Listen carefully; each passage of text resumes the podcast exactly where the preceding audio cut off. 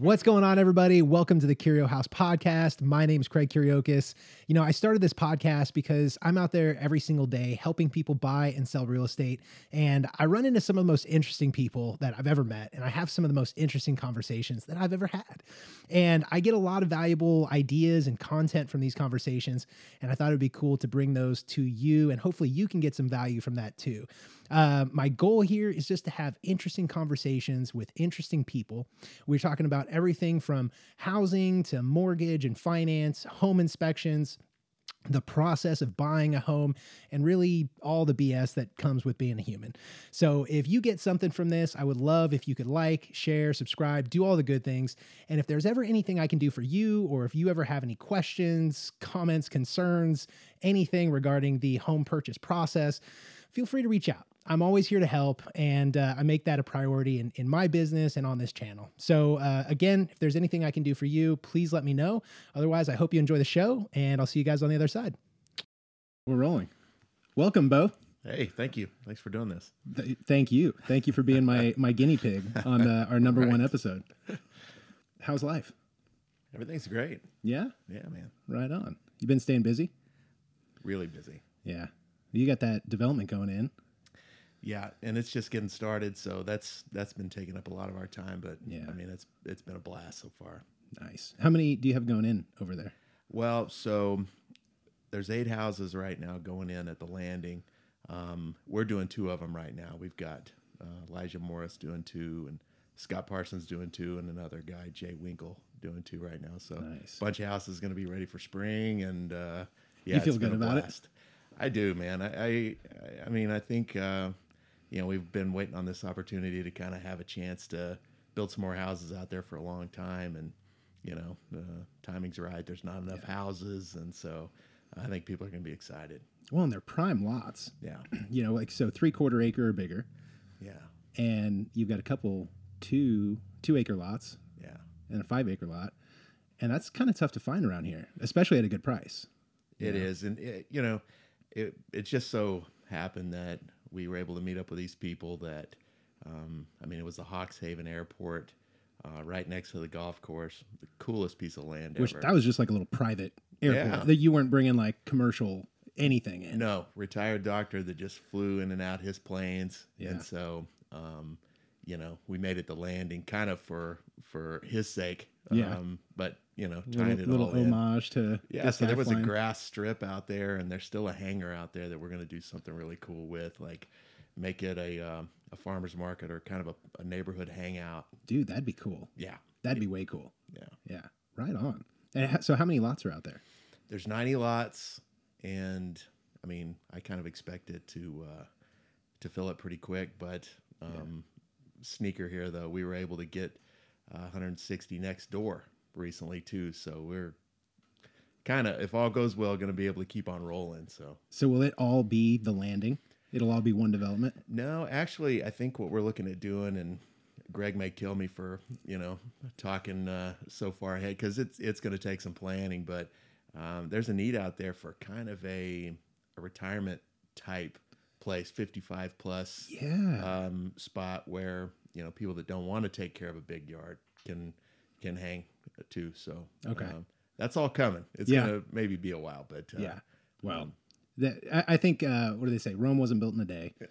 Th- things take time. Yeah, yeah, and yeah. you know we know what happened to Rome, so we, we don't use that analogy too much. But we're, we're pretty fired up though about just everything that's going on around Cedar Valley, and I mean, I mean, you just look at what's happening in Guthrie in general and Logan County.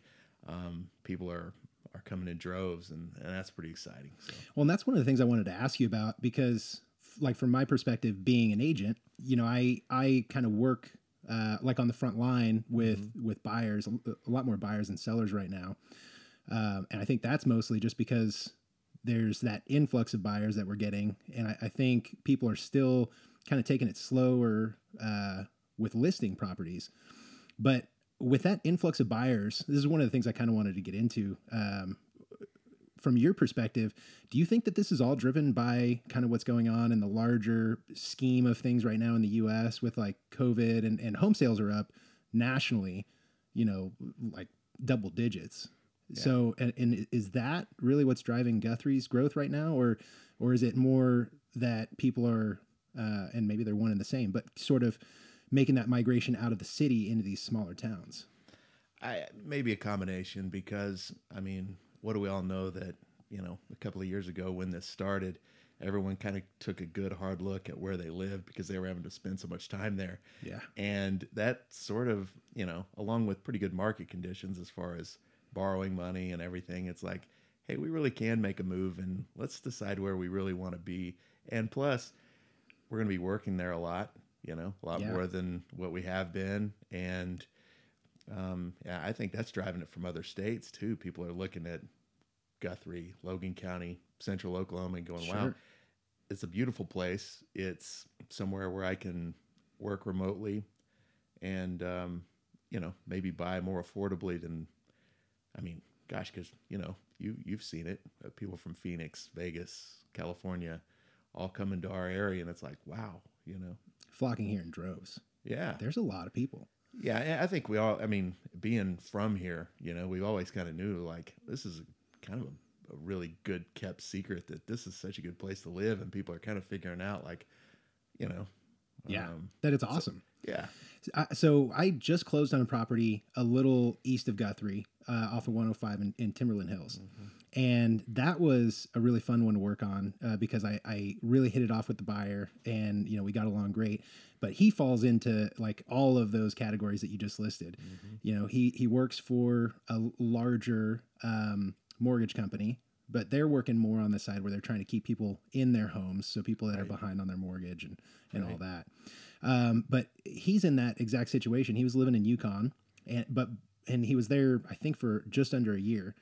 But before that, he was living in uh, Portland or outside of Portland, wow, and so he was able to sell his house out there, cash in on, you know, the the money that or the uh, equity that he had in that. Came out here and he was renting. He was in an apartment and got into this awesome house on one acre outside of town mm-hmm. you know, with uh, the neighborhood neighborhood has an HOA, but they're not super strict on a lot. You know, it's mostly gravel streets over there, yeah, big lots, and he got in for 190,000. This awesome house sitting on a full acre. And so I, I feel like a lot of people, even in Oklahoma City, are moving up here into Logan County or or near Guthrie because we still have the land mm-hmm. and prices are still relatively low. And then I, I actually I think there's there's a bunch of benefits of moving out of the city and, and into Logan County or around Guthrie.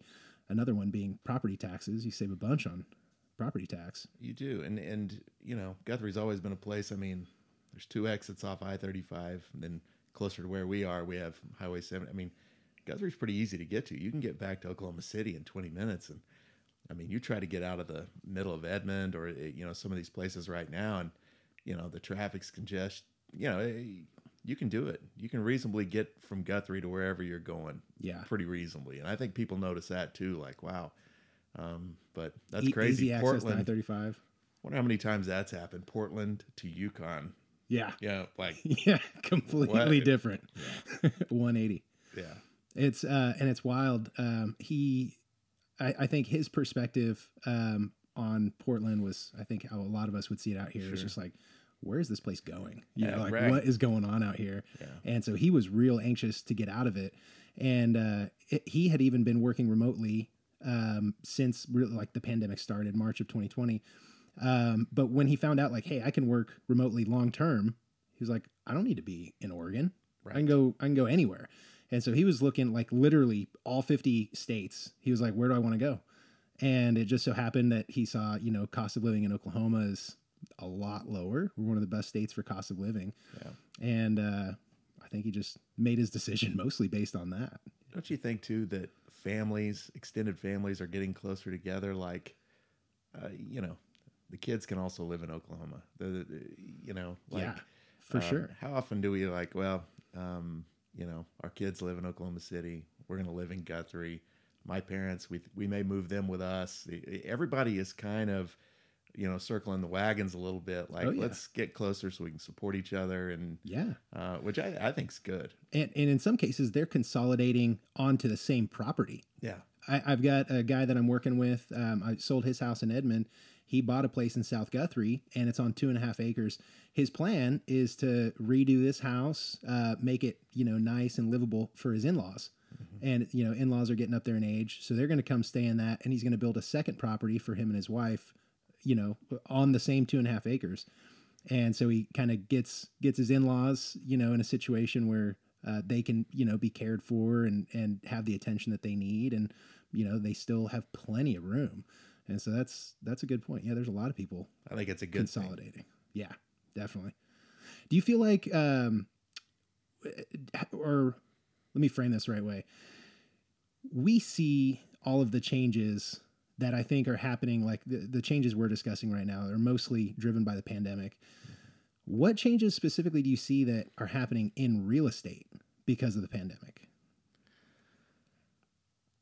Oh, I think you know priorities change a little bit. You know, we've we see what people are looking for as they um, shop for houses, and I mean, it's just changed so much over the years. I mean, one of the things too is um, location matters so much. I mean, it always has, but when people are, um, they're just evaluating so much more when they buy a house. Um, it is tough right now because prices are up, and you sort of fall into that thing like, I mean, how often do you hear it? I'd love to sell my house right now because I'm going to make so much but I also have to buy in this market. And where am I going to go? Eh, yeah, and, and people I think are just so used to a different dynamic. Like I'm going to make a little bit of my house, and I'm going to walk into a little bit of an equity position on the place I go, and it all just kind of makes sense. Yeah. And you know, right now it's just so lopsided. I'm going to make a ton, but I never imagined I'd be spending so much for the house I'm buying. And it's really just a market. I mean, I think eh, our area has never experienced prices like we're seeing now. No. And it takes some getting used to. It takes some getting your mind around, okay, I can buy this. And you know what? I need to just remember I'm not paying too much. I, I'm paying market rate for a property right now.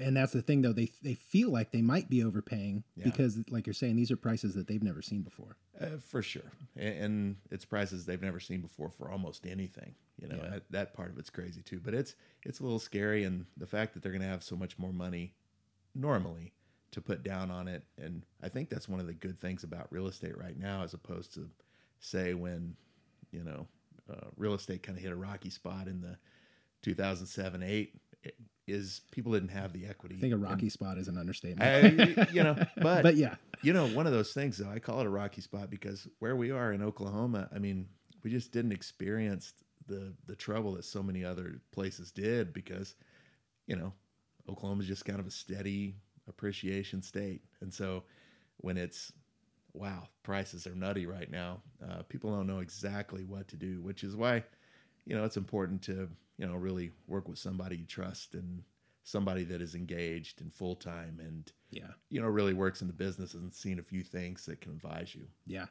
Well i think that's that's a really good point because you know from from my perspective even just in the short time that i've been a, a licensed real estate agent um, i see there being a sort of shift in the perspective of real estate agents or realtors um, to more like they're they're not uh, almost anyone can sell a house right now. Yeah. Right. But it's about um, who can get you the right terms or the terms that put you in a in a stronger position as as a buyer. You know, if you can make more selling and you can carry more equity into the purchase, that you know puts you in a much better position financially.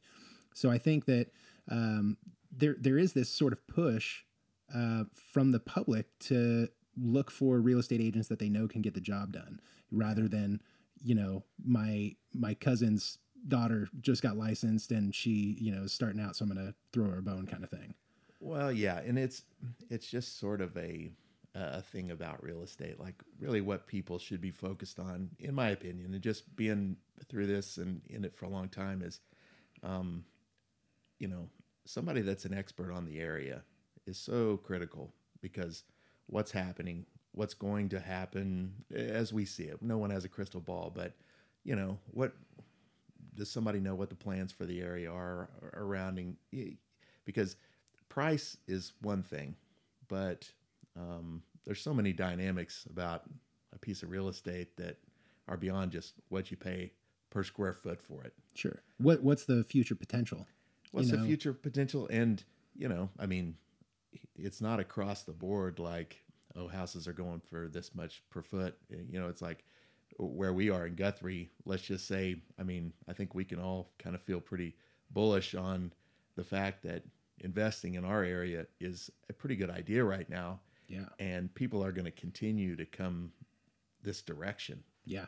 Um, it's if you just kind of look at it on a map, it's like, yeah, this is the natural flow of things as time goes. And Do you feel it's one of those situations where the the city is growing and so it pushes the suburbs out or do you think there's that flock into the country to take advantage of lower you know land prices um you know sort of just get a foot in this new area that's that's undeveloped and untouched and you know just starting to grow I think you said it there. I mean, there there's so much land that is you know undeveloped in this area that uh, people can reasonably get up here and you know add inventory to it, and it's close into both highways and resources in Guthrie in town, Yeah. and and that in turn is going to uh, get things going.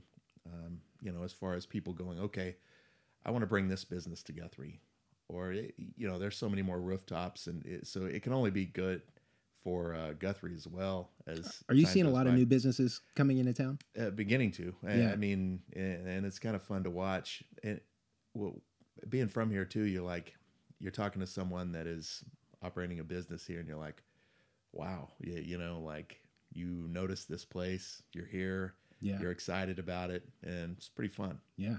It's kind of cool. Like, uh, so, uh, you know, Paul at the barbershop down there, I talk with Mm-hmm. him a lot about um, sort of his experience coming into Guthrie. And he's originally from Guthrie, but, you know, he was in the Marine Corps and, and lived in or outside of Los Angeles for a number of years. And so when he came back, it was still like, yeah, like coming into a new town, kind of. Um, but he's had what seems like a great experience uh, putting in the barbershop, the, the Grand Old Barbershop. It's a great place, by the way. Here's a little Mm-hmm. Yeah. plug if you're listening. Go, go to the barbershop. um, but uh, we we have a lot of conversations about people, you know, coming into town and and looking to take advantage of the same same thing on the resident or as on the residential side. They see lower building costs. Um, or they see you know a booming community, and and I think they're trying to get a foothold, you know, at, at sort of the ground level. And as Guthrie continues to grow, they'll kind of become another staple of of the of the city. Well, people that are from here seeing opportunities that are, are here rather than feeling like they have to leave to find whatever it is they're looking for. I mean, it's only a good thing. Yeah, absolutely. And that and Yum Yum Junction. So we got an ice cream shop now, uh, which is awesome. Yeah. I haven't been in there yet, but I hear a lot of good things. No, I do too, and I know Kara. I Do you? yeah, I'm. That's pretty neat, and you know, just anything like that. You drive by there, and there's people everywhere, and that's that's kind of fun. Yeah. So in uh, in real estate in Guthrie, you really only only have I, I think a few options. But as the population continues to grow, I think you're seeing more like new blood in real estate coming to town. And so you you you're born and raised in the area. Yeah. And so you actually started Exit in Guthrie, right? Right. So what did what did that look like, you know, back then when you were just getting started in the real estate world here in Guthrie? I mean, I, I imagine it was just completely different than it is today. And Well, yeah, it, you know, one of the great things about real estate in Guthrie is, I mean, for one thing, there's a lot of good real estate agents concentrated in a pretty small area. Like when I started, uh, you know, I I worked for a firm in Oklahoma City, and then when I had the opportunity to buy a franchise, move Exit Realty to Guthrie, it was 0809. okay. And, oh, so you were just coming out of uh, that yeah, big burst. yeah, but there was, you know, I felt like there was an opportunity there, like to, you know, try to gain market share while a lot of other companies were maybe reserving and pulling back and being careful. But, um, you know, like from my front window, I could see two other real estate brokerages, Yeah. experienced people. And I got to say that, um, you know, the cooperation that kind of exists in Guthrie real estate is pretty remarkable because, you know, everybody likes the town, everybody kind of works together. There's enough of the pie for everyone. And I think it kind of served Guthrie well that, you know, most people know two or three or even more good realtors in the area. And So it learned. I, I learned really early on to like, um, you know, have a cooperative attitude and try to work for you know the betterment of the industry here rather than okay, I want to beat this person or this peer, you know, Yeah. and so You you always catch more flies with honey.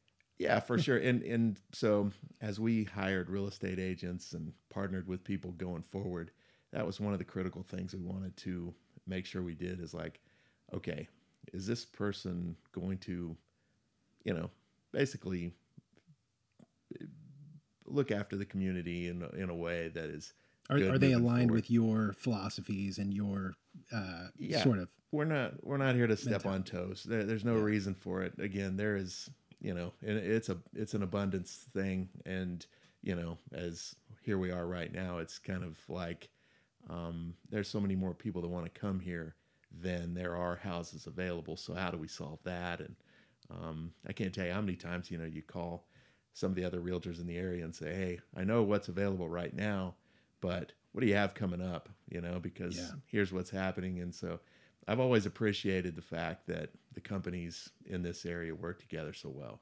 Definitely. Have you you said something? Um, you know, there's there's so many buyers in the marketplace, but we lack that that supply. Yeah. So, uh, is is this the first time that you've seen a supply and demand issue like this accentuated in in Guthrie specifically, or Most definitely, and it. I mean, and it exists everywhere. Everybody's kind of experiencing is uh, experiencing it. Um, you know, it has a lot to do with one. Um, there's so many more new houses that would normally be coming on the market. You know, uh, 2020 and 2021, there was not nearly enough construction, and to keep up with that type of demand. sure? And you know, there are also people that are like, okay, uh, this is the wrong time to move for us. I mean, we talk about all the people that are like, yeah, it's a great time to move. There's also those that are like, I'm going to hunker down right now and not Not do anywhere. anything. And those might be people that normally would be adding inventory to the market. And so, you know, as as people try to get in for the first time or are moving, um, you know, want to take advantage of the good rates, there just aren't enough houses to. Um, and I don't know if we see that loosening up at all, you know, right now or not, because uh, lumber is continually hard to get. Uh, it's high. Uh, Do you think um, so? And and also, I, I had read some stats on NAR's website about new construction and and how over the last decade, post two thousand eight, uh, we have built less than fifty percent of the new construction needed to keep up with with growth.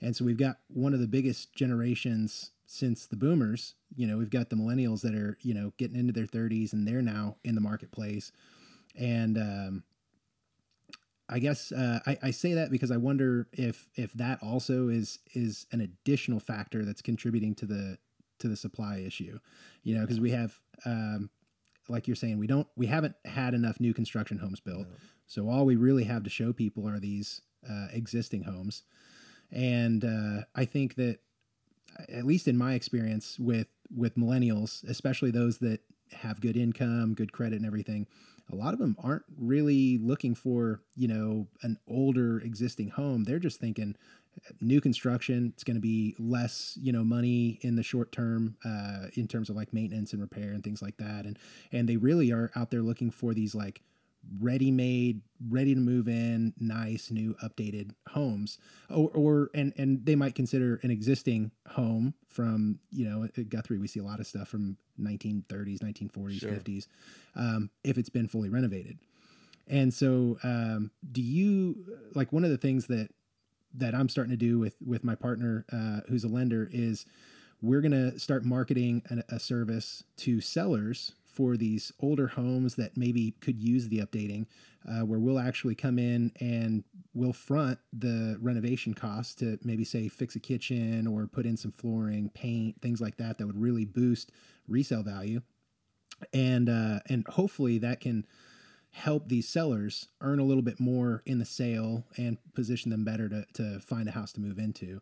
And I guess I kind of opened a few a few doors there, but um, what are, what are your thoughts there? Well, I, I think it's a good idea. One of the biggest barriers to buying an old house is, you know, the unknown or the fix-up costs. I know a lot of people get in and they've, I mean, if you've bought a house, you know how much closing costs are. You know what your down payment is. You may not, after all that, have thirty or forty or fifty thousand to renovate um, your house if you're leveraging most of it. And so, you know, and, and people, you know, like you said, the millennial buyers, they they like that unique aspect of the older home or the new neighborhood that may have, you know, not only a great neighborhood but other um, amenities for the neighborhood Yeah. that are kind of unusual, you Yeah. know, and so that's what I think draws them to. They're not afraid of the process.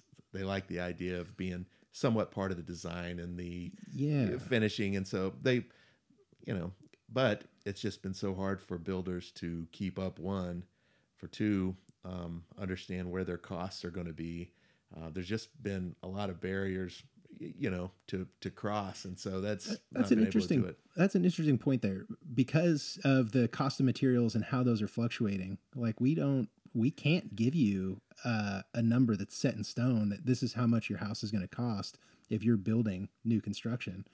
So, like right from- there's got to be caveats and and that's what we're seeing some builders do is you know there'll be clauses in there like okay this is the agreement right now but should things vary out of this um you know eh, things could escalate Yeah. and and here's how and that's you know that's nobody wants to play that game really No. um and you know another thing is we're i've been talking to some of our suppliers is okay they were pretty pressed to begin with. And then the great weather we had in december which we all kind of loved it was like okay there wasn't much slowdown for uh, the lumber producers to catch up. Yeah, usually they can catch up a little bit in december. I didn't even think about but that. construction just kept rocking Yeah. you know? Well, and I remember back in November, I had had a few discussions with some new builders, and and they were saying, you know, uh, for there was this one house I was looking at, a buyer was wanting a new construction, and we were trying to get the completion date uh, out of the listing agent, and she was like, well, you know, it's it's going to be probably early spring. You know, we're looking at March, and and I was like, man, that's kind of far out. And she was like, well, you know, we shut down for almost two months during the winter. That never happened. right I mean, Christmas it was seventy, you know, seventy two degrees. Don't you love when they give you a season? Like, when can we close on this? Oh, probably spring. Yeah. Like, ah, Yeah. that, can we get more specific at all? Can you give me like a month, you know, in spring? That's technically what March, April, May. I, it could be any of those. Man.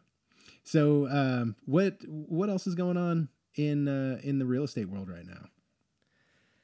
Well, you know, something else that we see, and you know, include you somewhat in that conversation, is we see just a a huge amount of people entering the real estate business as Yeah. realtors. Yeah. which is kind of exciting on the one hand for me um, is so many people that really are are talented to um, you know just like what we're doing right now. I mean um, to bring that to the real estate industry is kind of exciting. And people have just come from under other industries. Some Yeah. people are doing that along with something else.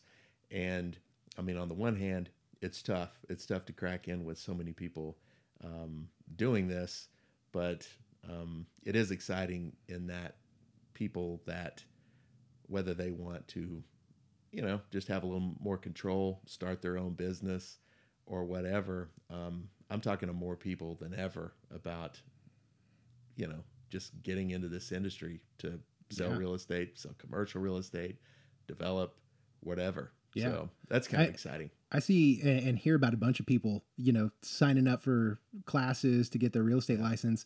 I actually had, uh, so I had started doing more video after the first of the year, and I had posted a few things to TikTok. And my cousin, who lives in Hawaii, follows me, and he sent me a message and he said, "Hey, man, I, I love the videos you're making. This is really cool."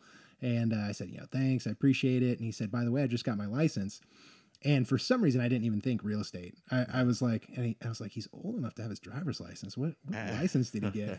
so I responded back and I said, what, what kind of license? And he's he's like, real estate. That's where it's at right now. And I, I just kind of had that like aha moment, like when he said that's where it's at right now. I think these young entrepreneurial people or people that you're like you're saying want to have some control over their day to day or their business, their income. They're seeing real estate as like an obvious career field hmm and I think, and I don't I don't know how I personally feel about that because I think some people have this like misnomer that you know you get your real estate license and you're gonna instantly you know be making a couple hundred grand a year and i think uh, a lot of especially young people don't understand how much of a like customer facing role it is Yeah. and and the work that has to go in before you can earn a dollar. Um, but yeah I, i'm i'm seeing the same sort of thing Well, I think the thing is, people will figure out that being a real estate agent is solving problems. You know, yes nothing more. Listening to it, whether where they got turned on by the real estate business will probably dictate how long they last. Because if they saw something that was, you know, people driving around in fancy cars or d- doing things, or eh, you know, it's not that at all. It's meeting people on you know a human level that is really stressful for them. And if you're not ready for that and ready to take their problems and study them and you know kind of make them your own and like okay we're going through this together till we um you know get Yeah. you where you need to be whatever it is selling buying moving to far away or not getting people closer. Eh, um a I- lot of the things that aren't that interesting to you know it, it doesn't really i think people once they get in it and spend six months in it they realize it's not what they thought at all. It's boring.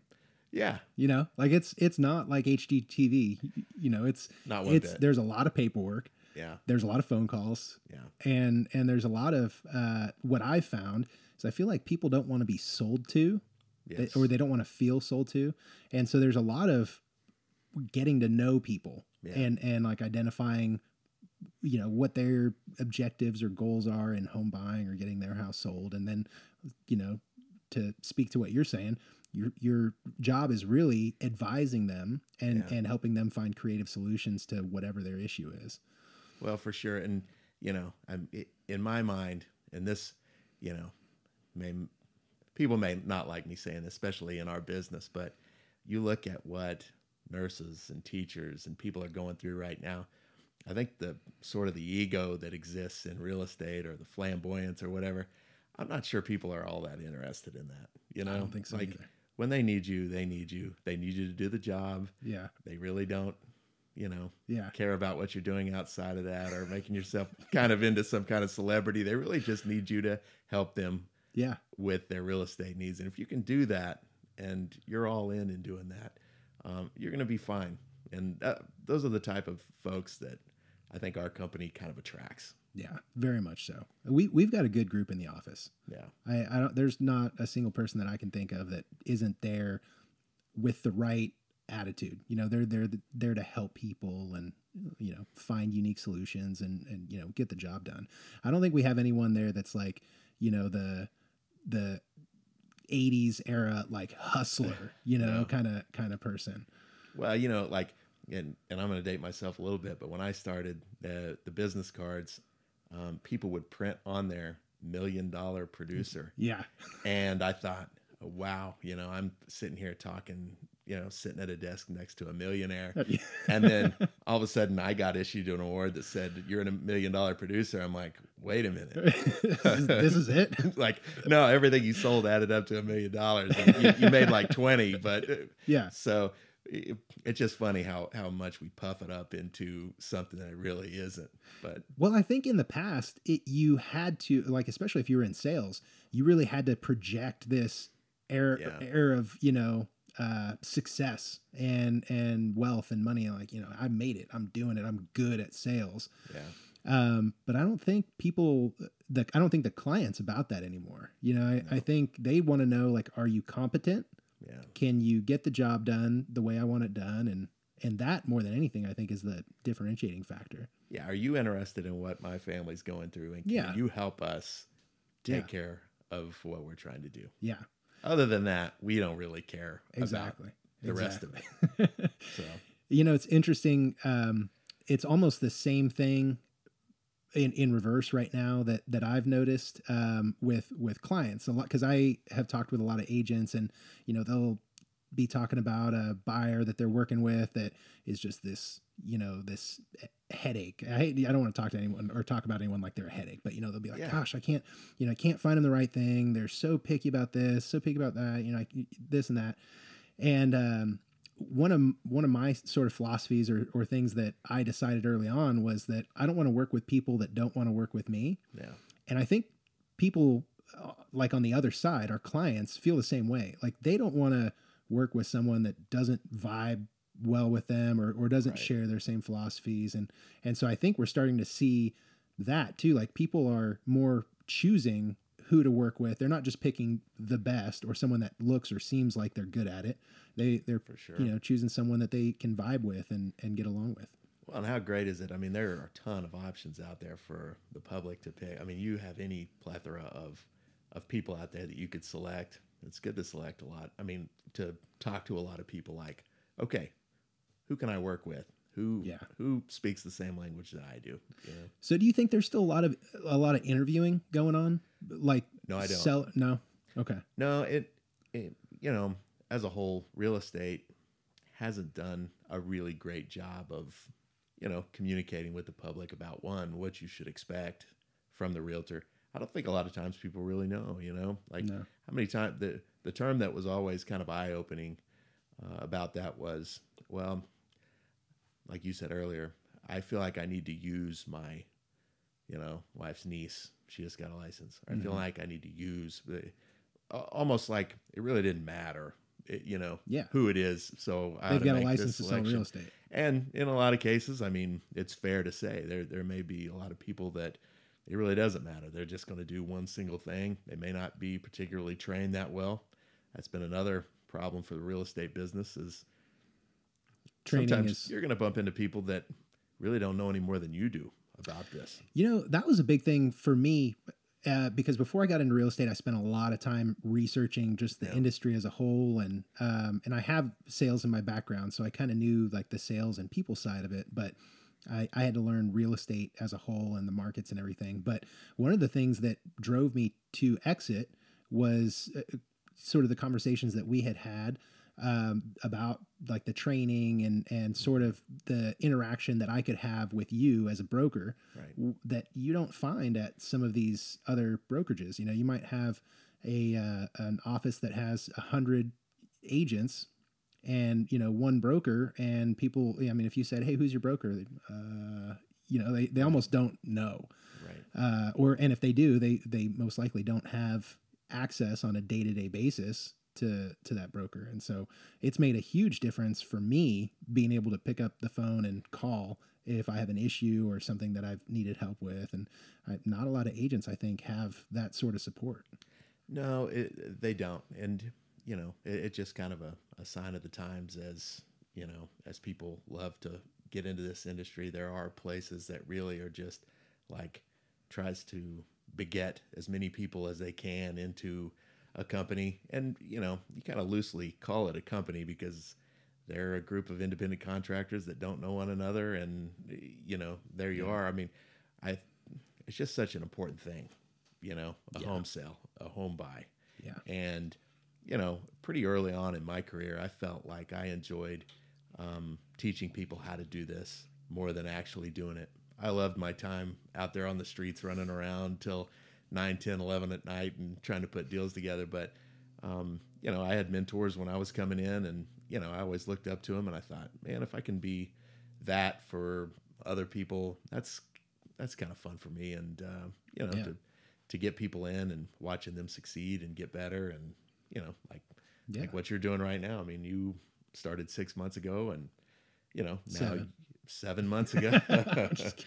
but you know now as you do the things that you were taught, that you knew how to do, that you found your own lane, and you know here you are. You've got a lot of people you're working with, helping, and I mean that's that's pretty rewarding for us. Um, you know, you think so yeah, for sure. And and you know, Veda, um, you know, my business partner in in Exit, uh, she's kind of the same way. It's kind of like you know, how rewarding is it to see people begin their own business and watch it grow and because you know that's kind of everybody's dream in some way. There's a little business owner inside them that is Yeah. like, can I do that? And Yeah. what a good place to start real estate is, you know. is I think that. that's that's like a critical question that I think a lot of people ask themselves before they take that leap and and Mm-hmm. go out as a business owner as a, as an independent contractor. They ask themselves like, can I really do this? Can I make this work? Oh yeah. And dude, it was terrifying to it, it- well, and I've been an independent contractor for a while, but when I first like left a full-time job to go chase these these paychecks and projects and everything, I was like, there's no guarantee that I'm paying rent tomorrow, you know, or, or next week or whenever. Um, do you feel like that's something that holds back a lot of these agents that are that are part time from Yes. going full time as they kind of feel that lack of like security and, and oh, income? no doubt. And I mean, it'll humble you. Real estate will. And you've got to have some self awareness. Like, okay, there are some people that should be as a part of a team. You know, Mm-hmm. like their skills are really um, in a lane that um, you know might be good if somebody else did another thing as part of the business. Yeah. The faster you can figure that out, the better. I think one thing that is problematic in our business now, don't get me wrong, there are plenty of people that do this really, really well, multitasking, but people that are, uh, you know, have other careers in addition to real estate. And if you're serving clients and you're not available to them, um, It's an issue.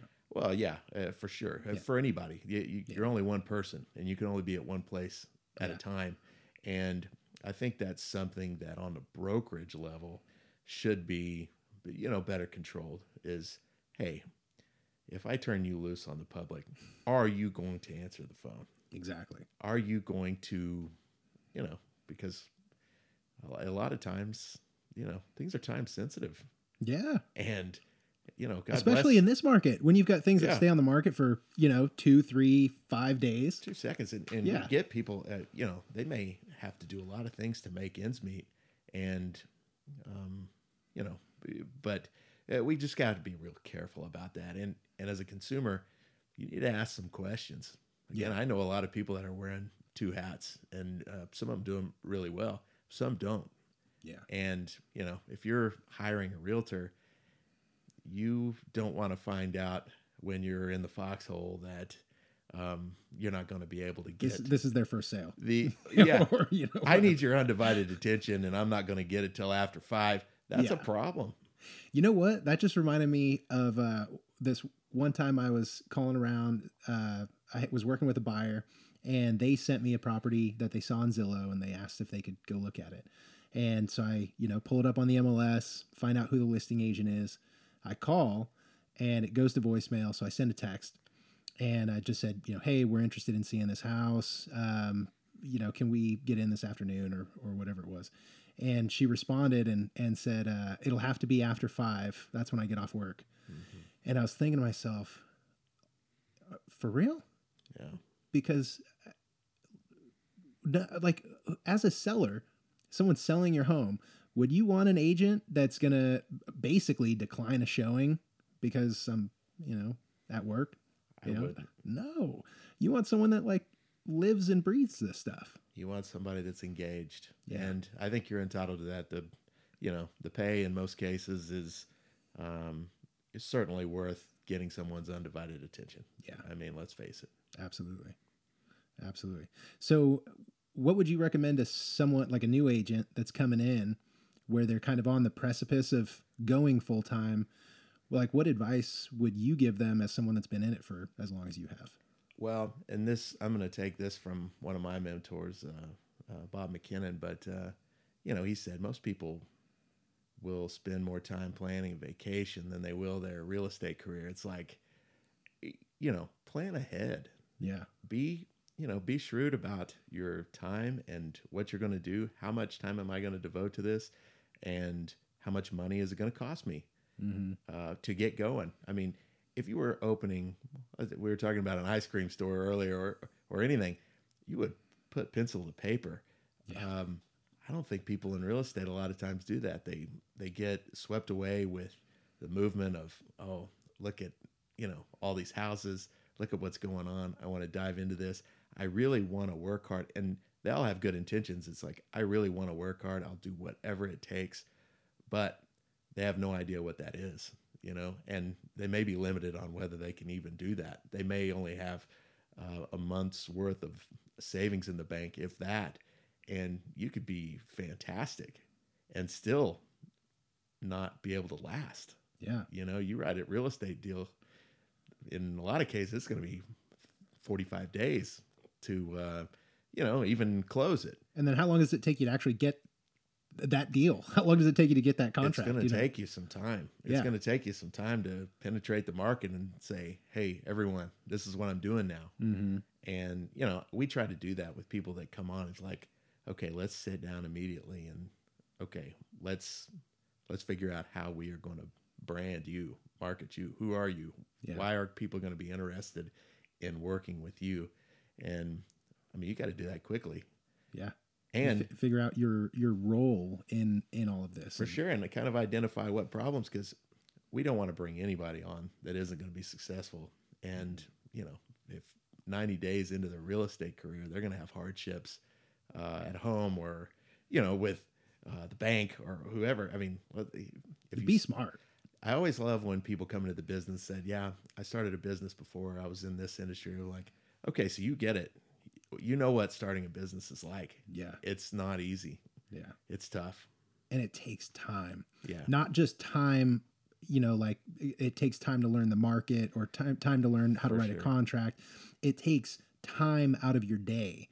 Yeah, like you have to devote time to it. And that's that's maybe one of the biggest things that i've seen since i've been in real estate with new agents is they you know spend a couple hours here and there showing a house and doing whatever. And then the rest of the time is you know normal off day type stuff. Yes, and I, I think that's a big surprise for people when they get started and and realize like oh shoot like i need to spend 12 hours a day getting this stuff done you know because uh, I, I think you you put in or you get out of it what you put in Mhm. right? And i think if you're trying to break through from a part-time you know sales position to do this full time and really you know devote the time and energy necessary to make a living for yourself and support your family and and beyond that earn enough living to hopefully help support your community and and those you know around you you have to invest that time to you know every day to get to that point. You do. That, and the public's entitled to a salesperson that's not strapped for cash. Too. I mean, like, you know, they someone that's secure in their own investments and their own. They, you need somebody that can really guide you. And I mean, we've all been there. We've all gotten started. We've all been in situations like, okay, I need this sale really bad. You Oh, know, yeah. I, I'm hopeful that we can, you know, get something done, but that's not. Uh, a strategy moving forward like you, you're not going to Well, it- offer and do your best work if you are you know under that kind of pressure No. And and even more, if if you are strapped for cash, you're more inclined to make poor decisions that affect this person's purchase. your, your eyes we're not talking on the ball hundreds of thousands of dollars, you know? Yeah. So yeah, I completely agree. yeah you, you got to have your eye on the ball and you know that takes time let's face it it's not going to happen day one but you need to be at a place or you know talking to realtors now Uh, you need to be with a company that understands where you are understands where you're trying to go and you know is willing to help you check in with you to help you get there Yeah. because you know gosh we, we don't want anybody in their home sale or home buy that has a bad experience i mean Yeah.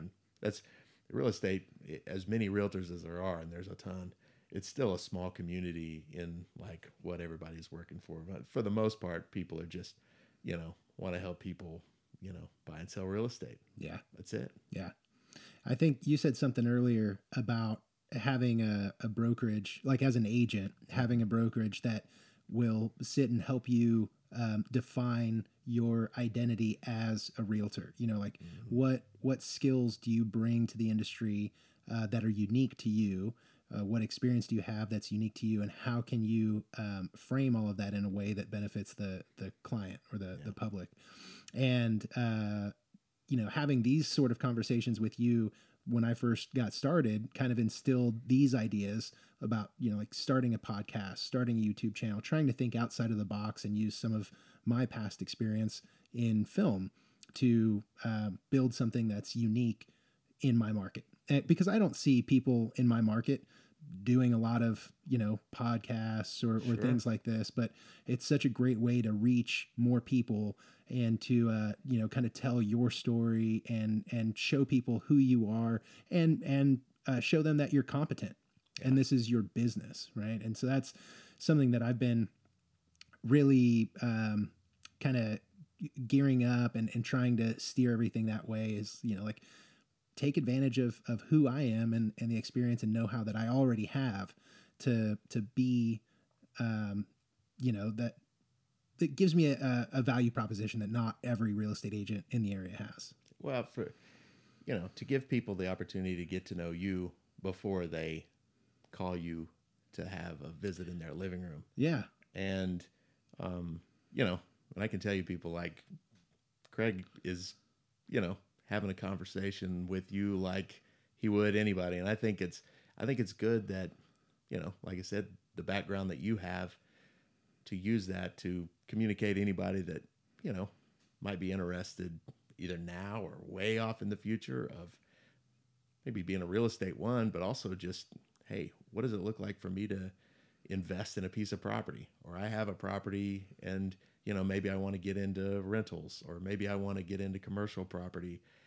Um, you know, I mean, as realtors, we know nobody owns enough real estate. Everybody needs to have a little bit more. Absolutely. But um, you know, what a good opportunity to learn a few things about what's going on in the market, but also to meet, you know, a guy like you that's just, you know, all into real estate and you know, almost any time. I know that you're ready to jump in and uh, go have a cup of coffee with somebody Oh, and yeah. talk to them about what they want to do. And Yeah. that's that's really what it's all about is, you know, listening to people's goals because they're all different.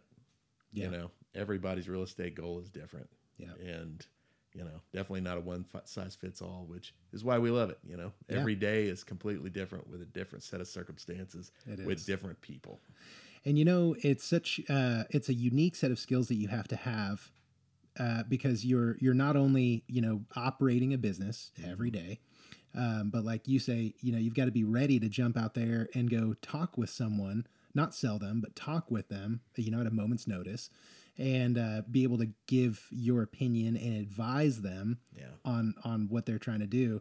Um but then you also need to because like we like on the deal maintenance side of things there's so many um, you know cooks in the kitchen so to speak because Right. you're, you're working with lending and you've got title and you know you've got insurance agents and you know and then you've got the client co-borrowers you know parents co-signers Uh, there's a bunch of stuff and you're kind of quarterbacking the whole thing that's it and so you've you've really got to have a pretty diverse set of skills to be successful.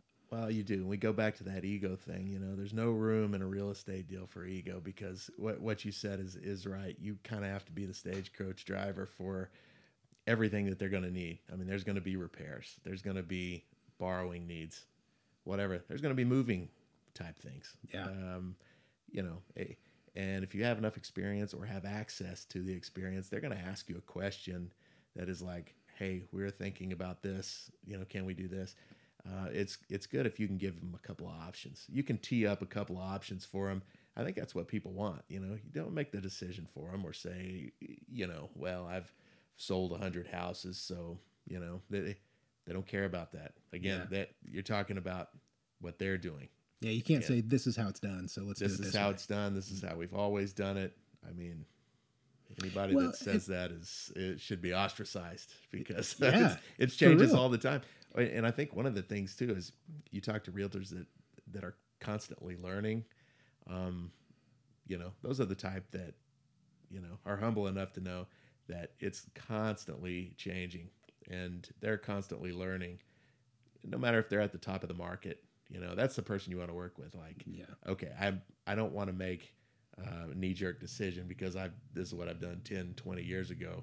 Uh, it could be completely irrelevant at this point, you know. Yeah, that's a good point. Even if you've been in the business for 20 or 30 years, you've got to have that ability to recognize um, history, past decisions, and and how that played out in the real world, and and be able to, you know, change that decision making process on the fly or adapt to you know how the market is now or what this particular set of set of circumstances is.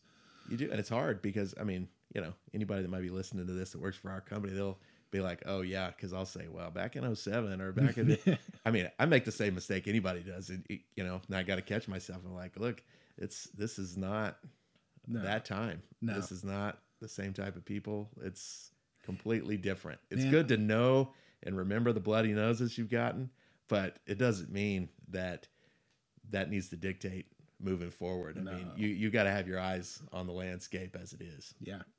Well, and and um, I think you you've also like in oh or, or in 08, I think the smart agents were the ones that maybe had some relationships with local banks and you know uh actually yeah local banks. And so when you started seeing all these foreclosures come uh, you know the banks needed to sell the property. And so they would hand them to these agents that they had a good relationship with. And so i feel like being able to um, you know create relationships with not just the clients but pe- people like local banks lenders you know president of you know f&m or bank first or whatever you know these people and you build relationships you help them and and they sort of reciprocate by when there's say a change in the market that's as dr- dramatic as 0708 Yeah. and now you've got all these reo properties Right. someone's got to sell them you know and, and you've positioned yourself uh, to provide those solutions for the banks now and so i guess the point i'm getting at is that as as an agent you've got to uh, remember the things that happened or or pay attention to the history in the in the industry but um, and and also i guess be willing to and able to adapt you know on a in No a doubt. moment's notice I you know I think a lot of what shaped you know my attitude towards real estate were um, you know those times when you know it wasn't quite a bank thing yet. It was a situation where someone would call and say, "Look, I'm in danger of falling a little behind here, and how do I how do I take care of this?" You know, I mean, talk about a big role you play in that. Can we help them get rid of this house that maybe they paid a little too much for? You know, back in those days, somebody might borrow 110% of sale price to roll all their closing costs in and maybe Oh a uh, carpet for a couple of rooms. oh It was it was madness. so you get into the house underwater 10% 15% no question, no question, and then you're going to have selling costs moving forward, oh my god and you know you're not going to have that type of equity. But there were there were plenty of people that were like, "Look, we want to sell this house, and uh, we see what's coming down the pike for us."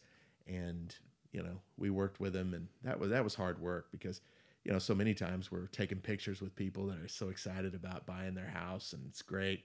Um, there were so many sales that were really tough, and when you left the closing table, it was relief, you know, for them, Yeah. for you, And- uh, and like nowadays it's excitement because sellers are closing and they're getting a check yeah, but back then they might not have been getting anything right. and, and so it was just. They may have been bringing money, oh my god and in, in a lot of cases, they were relieved to be able to do that because you know that that follows you. That your you know your credit, Yeah. your you know if you've had a bankruptcy. Happened to so many people. It's Yeah. it's certainly nothing that anyone should uh, because those were tough times, and and there were there were people out there that were doing some pretty unsavory things too. They were, I mean, they were knocking doors or calling and saying, "Hey, why don't you refinance your house? Um, you know, pay off your credit cards." And uh, there were a lot of things out there that I think a lot of that's been cured now. Yeah. Um, and that, I think that's why we're in so much better shape now than we were then. Is a lot of people were getting loans back then that shouldn't have been getting them. I'll tell you, I've, I've got a story from 07 when I bought my first house. It was very much like that. And I- don't know why, but I didn't use an agent. Um, I just, you know, it was a new build and uh, they, they had someone in the office that uh, kind of coordinated the whole thing, went through the paperwork and everything. And so I just didn't, never even dawned on me that I should try and get an agent. And that you know the person selling me the, selling me the house and doing all the paperwork was also the person that would benefit from the sale. Right. And uh, so there are a few things I remember about this. One was that I remember when I was going through my finances with the the loan officer, I, we were talking about this car that I had just bought, and I remember the payment was like just over four hundred bucks, which was a lot, especially you know for me back then.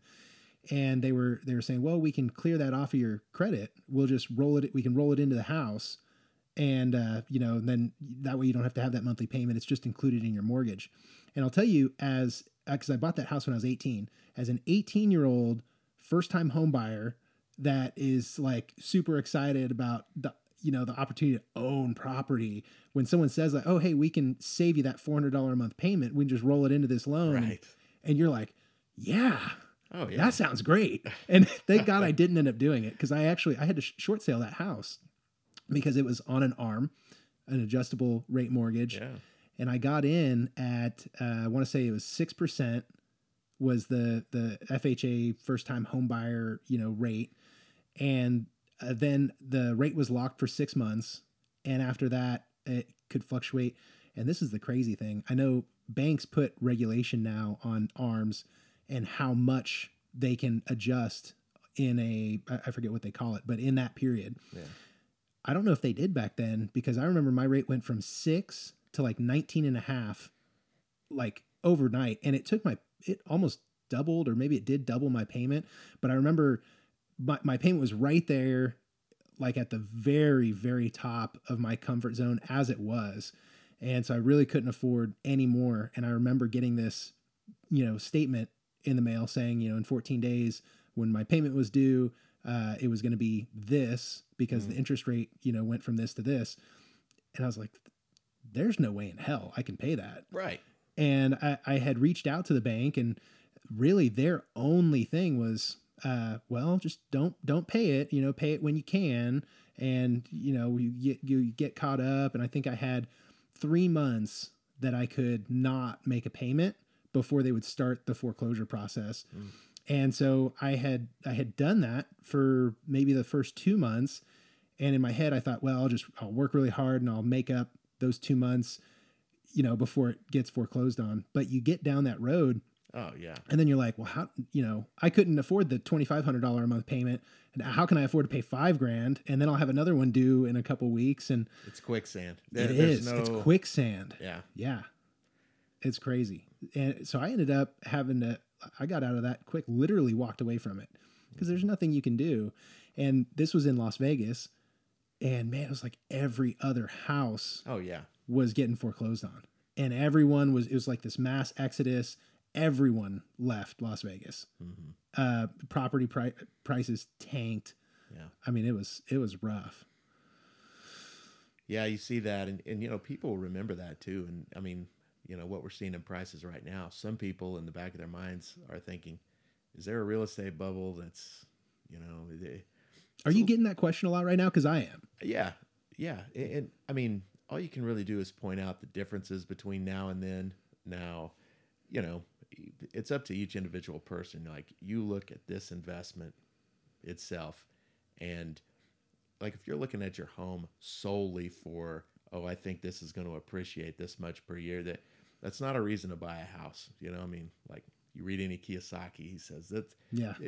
that's not why you buy a house Yeah. you know um it, for one thing we don't know i mean yes prices are higher than they have been and you know we were getting the bubble question two years ago and you know there are people Look that have happened. paid uh, you know 145 bucks a foot for a house that's now selling for 165 and so you know anything you really say you really don't know for sure but i think Yeah. as long as there's a shortage of houses there's still lenders have tons of pre-qualifications out of people that are looking Oh yeah. they're sitting on the sidelines because maybe you know they made a few offers over the summer and missed them multiple offers uh, those, those But if the right house comes along, they'd They're be willing there. to pull the trigger. and if there was just more houses Mm-hmm. available it, i think it'll be good to evaluate once the supply and demand evens out even a little bit and i don't think we're anywhere close No. then we'll know okay um, you know there may be a correction coming or not but right now people want houses that just aren't there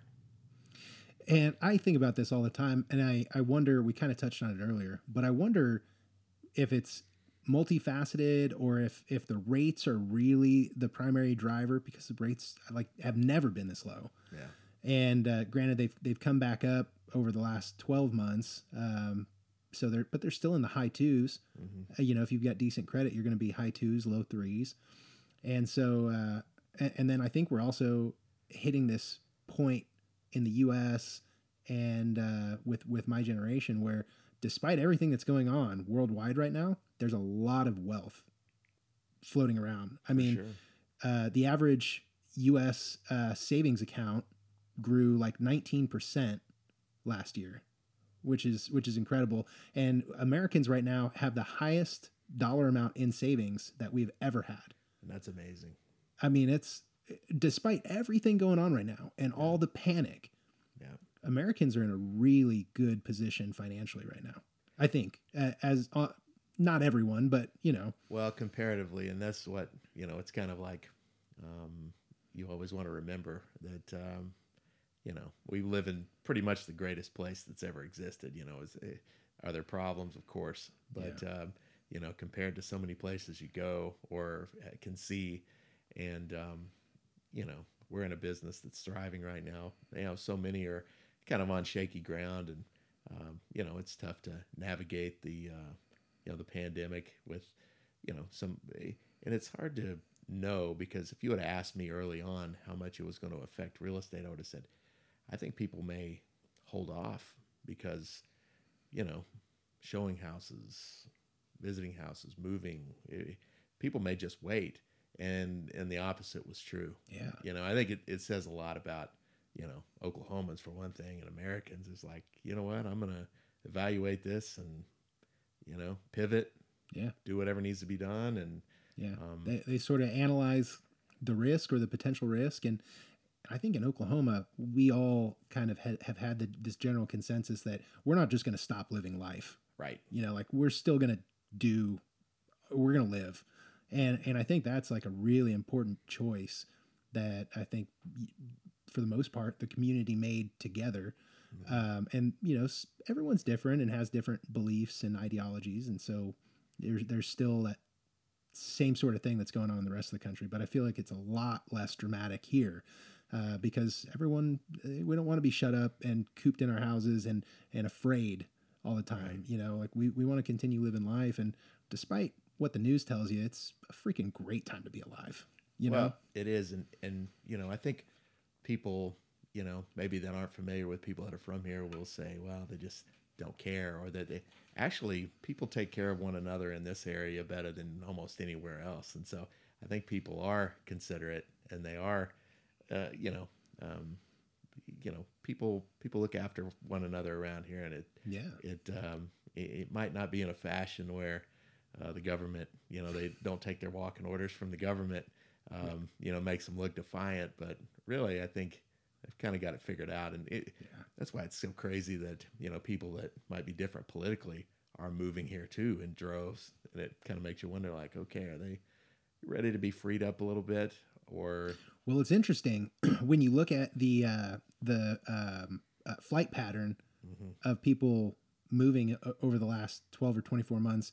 You see, it's all coming from not to get political, but from blue states to red states. yeah, You see people, you know, sort of making these great exodus from California, Oregon, Washington, New York, Pennsylvania, and they're going to Florida, Oklahoma, Texas, um, you know, Arizona, Nevada yeah, and it seems counterintuitive it, but yeah. is that a reflection of how people you know really feel like Well, I think in in some cases, people are like, okay, I'm at a point now. Like, yes, I do believe this, but I also have to go out and make a living. You know, and I don't Yeah. know um, who those people are, but I've talked to some that moved here. Like, I have to get on with life. I have things. I have obligations. yeah You know what I mean? Do I want to just put everything on hold uh, no, and so you know, some of those changes are just absolutely mandatory for family, and you know, a lot of families are just getting closer together, and Yeah. uh, you know, I think that's cool. I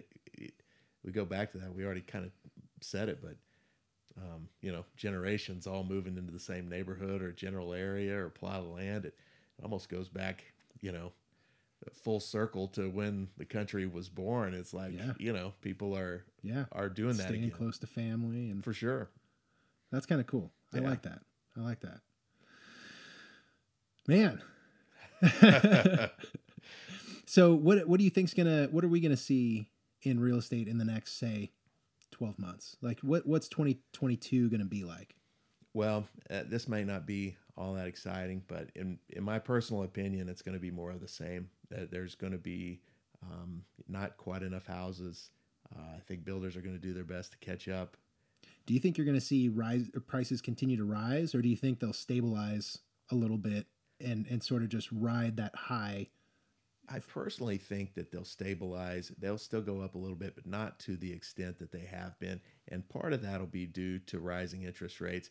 There are there is going to be high threes, low fours this year. I think it just has to be if you look at, um, you know, what's happening nationally and everything, inflation. inflation the the rates are going to go up. Which anybody that's you know like my first interest rate was seven percent, and everybody told me that was wonderful because they yeah. knew eighteen percent.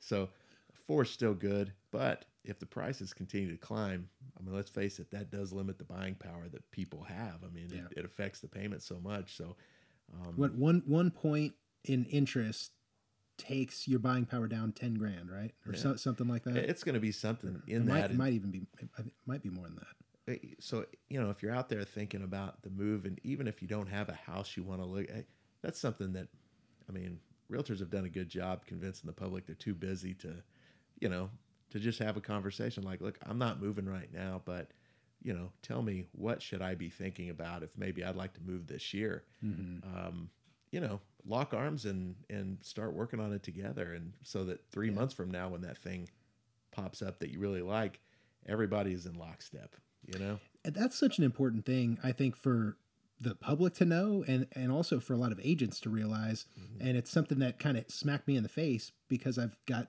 a lot of buyers that I'm working with and the inventory either isn't there or it's not the right inventory mm-hmm. and so because I I happen to work with some out of state buyers too. Like I've got this one couple in California, they're moving out and and I've got them set up on an auto search in the MLS and they they'll get these new listings sent out to them and um, nothing has popped up that is checking their boxes. And right. so she emailed me the other day and and said, you know what, maybe we're looking in the wrong area uh, because I'm not seeing what I want, you know, pop up.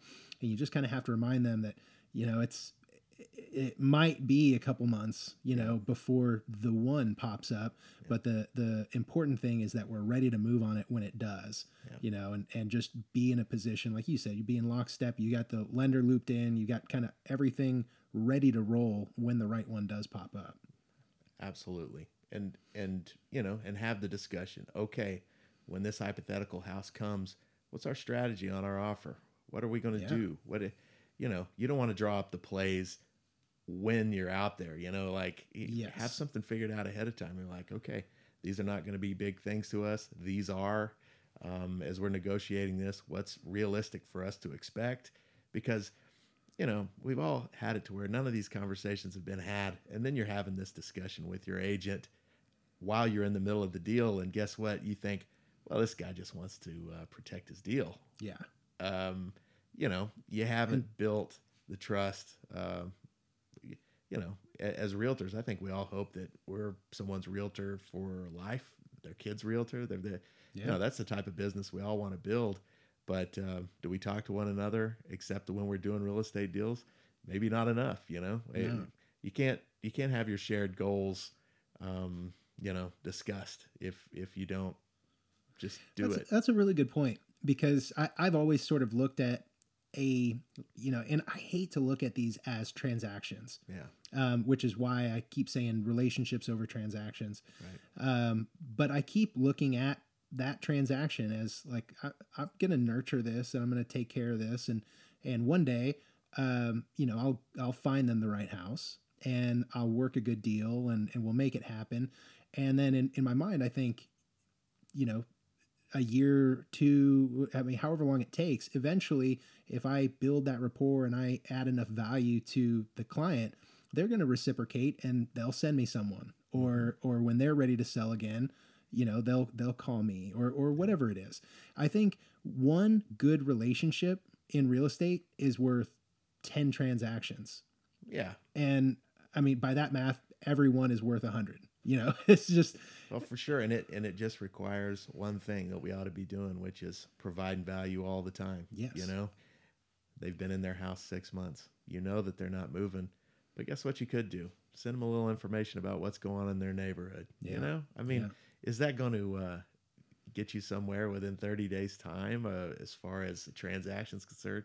No, probably not. But which is why most about. Yeah, that's why most people don't do it. Like, okay, they're checked off the list. When Yeah. what a mistake. Yeah. You They're know, checked off the list. No one's ever checked off the list. you no, know? no. I mean, you're missing the best part. They're enjoying the home that you helped them find, Yeah. and you vanish. Um, Yeah. what what a what a bad idea. it is a bad idea, huh? So 2022, we're going to see uh, prices hopefully stabilize a little bit. I think we both agree we're going to see buyers continue to be in the marketplace, almost waiting in line for the right thing to pop up. Um, I'm sure, you know, to battle inflation, rates will rise a little bit, and uh, we'll probably see s- buyers either adjust the price range that they're looking in, or or maybe put um, you know plans to to purchase on hold for a little bit, or or maybe maybe not. But what do you think is going to happen on the seller's side? Um, do you think that as we start to see prices stabilize, we'll see more uh, people choose to list their homes or, or get ready to list or Uh, I mean that's our hope, you know, that that that kind of thing will happen with rates being up. You know, something that periodically in a market you'll see is people will opt to refinance their loans uh, rather than move. Well, that's not going to be something probably that's going to be an issue on that side of it. Um, you just hope they don't go up so much that it's a situation where it's like, boy, I hate to walk away from this three percent rate and buy at a four point seven five or a four and a half um, you know, if I'm going to get similar ha- apples to apples ish houses, it makes money it, on the rate. yeah, yeah. Yeah. So, um, I I think it, it's kind of remains to be seen on what sellers will do, but I think there's going to be more of them than there were, you know, over the last couple of years, and I think it's going to take some creativity on the part of the buyers and the agents too. Is you know, a lot of people don't want to put their house on the market. They may sell it, but let's face it, how many people have you talked to that says, I don't necessarily want a lot of traffic through my home right now. Oh man, it's all over the place. I wouldn't mind selling it um, in kind of a controlled sort of situation. You know, agents need to know these things. Agents need to kind of have an idea of, um, you know, again, it's a need, it's a concern that's Yeah. got to be met, and it's just a new one for us. Yeah. And that should be part of the the consultation, uh, not consultation, but you know, if you're having these conversations and you're talking with a seller and and you hear, you know, a scenario where, you know, I'd be interested in selling, but I'm not trying to, you know, have open houses and get 30, 40, 50 people coming through and, you know, this and that. Um, I think you're right. Agents can, you know, take a step back. Let's, you know, find some out of the box sort of things we can do. Like let's look at uh, doing a virtual tour and posting that, you know, with For the sure. listing or, you know, whatever it is. Got to adapt. You got to be a problem solver. You Uh, yeah. never know what the concern is going to be. Exactly. I mean, whether you're herding uh, the cats of the house or what, eh, we've done it all. We've rounded up pets. Yeah. We've tried to get people to wear booties through houses, and you know it. But you know that's going to be something that makes each individual client comfortable. I Yeah. mean, if you're interested in doing that type of thing, you'd probably be good for our business. There you go. Yeah. Yeah. Cool, man. Well, hey, I appreciate you coming on and being my guinea pig for the first episode.